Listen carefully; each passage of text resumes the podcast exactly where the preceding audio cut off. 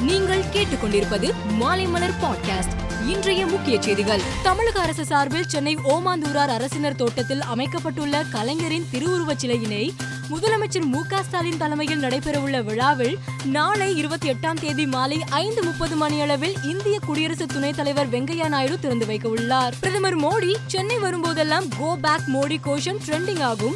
மதிமுக ஆவேசமாக இந்த குரலை கையில் எடுக்கும் ஆனால் இந்த முறை அமைதியாக இருந்தது பற்றி மதிமுக தலைமை கழக செயலாளர் துரை வைகோ விளக்கமளித்துள்ளார் அதில் தமிழக மக்கள் நலனுக்காக முப்பத்தி ஓராயிரத்தி ஐநூறு கோடி ரூபாய் மதிப்பிலான திட்டங்களை தொடங்கி வைக்க வந்தார்.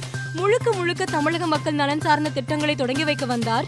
இந்த சூழ்நிலையில் கோ பேக் மோடி என்பது நியாயமல்ல முறையல்ல என்று கூறினார். பிரதமர் மோடி நேற்று மாலை சென்னை வந்தார். நேரு ஸ்டேடியத்தில் நடைபெற்ற நிகழ்ச்சியில் பங்கேற்று ரூபாய் முப்பத்தி ஓராயிரத்தி ஐநூறு கோடி மதிப்புள்ள திட்டங்களை தொடங்கி வைத்தார். இந்த நிலையில் தமிழக தமிழகம் வந்தது தொடர்பாக பிரதமர் மோடி இன்று டுவிட்டர் பதிவு ஒன்றை வெளியிட்டுள்ளார். அதில் நன்றி தமிழ்நாடு தமிழகத்துக்கு நேற்றைய வருகை மறக்க முடியாதது என்று கூறியுள்ளார். மேலும் நிகழ்ச்சியின் ஹைலைட்ஸ் என குறிப்பிட்டு இரண்டு புள்ளி ஏழு நிமிட வீடியோ ஒன்றையும் பிரதமர் மோடி பதிவிட்டுள்ளார். டெல்லியில் உள்ள பிரகதி மைதானத்தில் இன்று மற்றும் நாளை என இரண்டு நாட்கள் இந்தியாவின் மிகப்பெரிய ட்ரோன் திருவிழா நடைபெறுகிறது.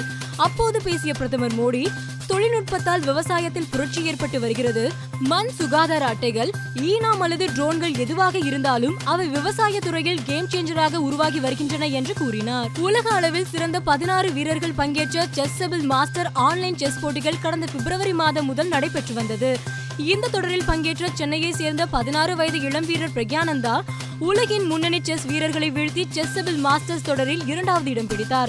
இதையடுத்து இந்திய இளம் செஸ் வீரர் பிரக்யானந்தாவுக்கு இந்தியன் ஆயில் நிறுவனத்தின் வேலைவாய்ப்பு வழங்கப்படுவதாக அந்த நிறுவனம் அறிவித்துள்ளது. இலங்கை வங்காளதேச அணிகள் இடையிலான இரண்டாவது மற்றும் கடைசி டெஸ்ட் கிரிக்கெட் போட்டி மிர்பூரில் நடைபெற்றது. டாஸ் வென்று முதலில் பேட் செய்தது வங்காளதேசம். வங்காளதேசம் முதல் இன்னிங்ஸில் முன்னூற்றி அறுபத்தி ஐந்து ரன்களுக்கு ஆல் அவுட் ஆனது தொடர்ந்து ஆடிய இலங்கை அணி முதல் இன்னிங்ஸில் ஐநூற்றி ஆறு ரன்களுக்கு ஆல் அவுட் ஆனது. இரண்டாவது இன்னிங்ஸை ஆடிய வங்காளதேசம் நூற்றி அறுபத்தி ஒன்பது ரன்னில் ஆல் அவுட் ஆனது. இதையடுத்து இலங்கை அணி மூன்று ஓவரில் வெற்றிக்கு தேவையான இருபத்தி ஒன்பது ரன்களை எடுத்தது.